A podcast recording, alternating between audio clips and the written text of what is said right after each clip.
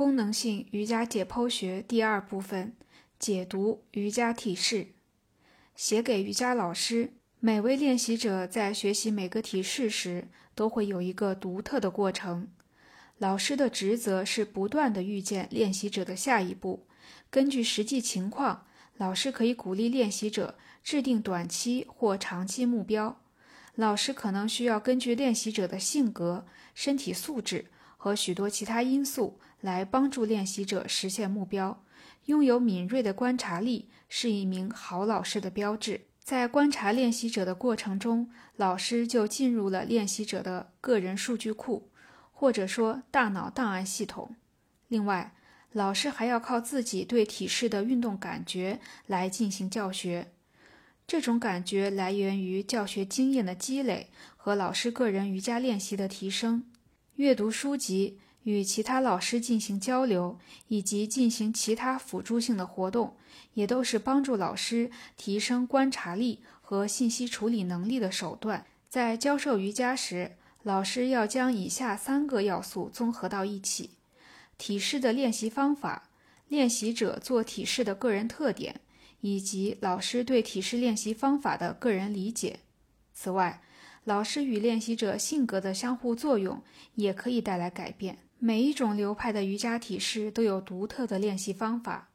瑜伽有众多流派可供选择，练习者通常需要尝试许多不同的课程和老师，才能找到适合自己的瑜伽流派。这是非常重要的一步。当一个练习者的个人特点与某种流派的体式练习方法恰好匹配时，体式练习可能会取得非常惊艳的效果。每个人在练习体式时也都有自己的特点。在本书开篇，我们详细地讨论了内聚性经历。我们都会把自身的经历的影响带到瑜伽垫上，正是这些遗传的、习惯的、身体的、行为的、心理的，甚至是精神经历塑造了我们。一名有才能的老师会像应对腘绳肌松弛或者肩关节紧张那样，应对练习者的这些内聚性经历。另外，还有两个认知因素会影响体式练习。第一，练习者可能会对一个体式应当如何完成，或者其最终目标是什么，有一个大致的理解。这种理解源于他在瑜伽垫上的练习经历。第二，老师对体式的理解也会影响练习者。老师在瑜伽垫上的努力和收获影响着他的教学方式，进而影响着跟随他的练习者。因此，老师在观察练习者的练习时，也要反观自身，思考如下问题：自己看待某个体式的方式是否足够灵活？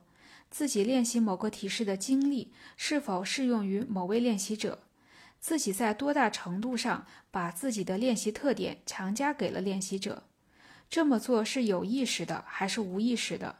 自己对某种练习方法的认识是不是很教条？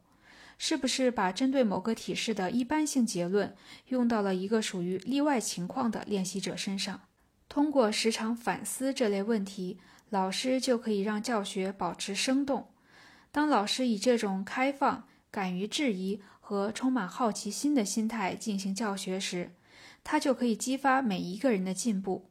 练习者的练习情况将会持续改善，而老师对教学和瑜伽的认识也会发展到新的高度。随着老师的观察越来越到位，老师可以将自己的观察结论反馈给练习者，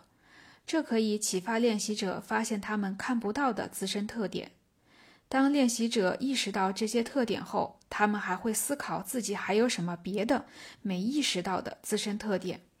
他们会打开思维，以一种全新的方式看待自身。但是，这并不是一个能够轻易打开的开关，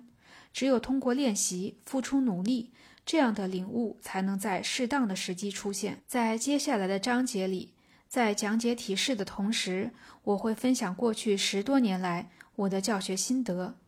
它们来自我通过观察练习者，对他们过去的经历产生的认识，以及通过试着把自己想象成他们，努力透过表面所观察到的。作为一名瑜伽老师，我努力做到全面认清练习者过去的经历和他们当前的状态，他们的生活经历对练习有什么影响，他们感觉怎么样，他们每个人各自遇到了哪些挑战。虽然后文主要是从解剖学角度去理解体式，但是我也会引导大家学习我的思路，去发现不同因素之间的联系。尽管我们可能知道，为了做出某个体式，哪个部位需要打开，但是除此之外还有很多需要考虑的因素。不仅要从解剖学的角度来看，还要考虑我们生活中正在发生的事情。比如要做一个深度的前屈体式，腘绳肌就需要被打开或拉长，而要拉长腘绳肌，髋屈肌就需要具备一定的力量。不仅如此，每一天我们的压力水平都不一样，有时候我们满脑子都是待完成事项，有时候又很清闲，有时甚至是昨天吃的食物都会影响到我们今天的练习。所有这些都会影响到我们的练习体验和练习方式。常常有人问我，为什么我不能做某某体式？我最喜欢这样的提问，它会使我更仔细地观察这个人，并收集多层面的信息，通过评估这位练习者的身体、经历、练习，同时将这些信息与我对身体的认知以及我练习相应体式的切身经历相联系。由此我可以回答这个人的提问，我往往会说出一个故事，或者提出一种工作假说。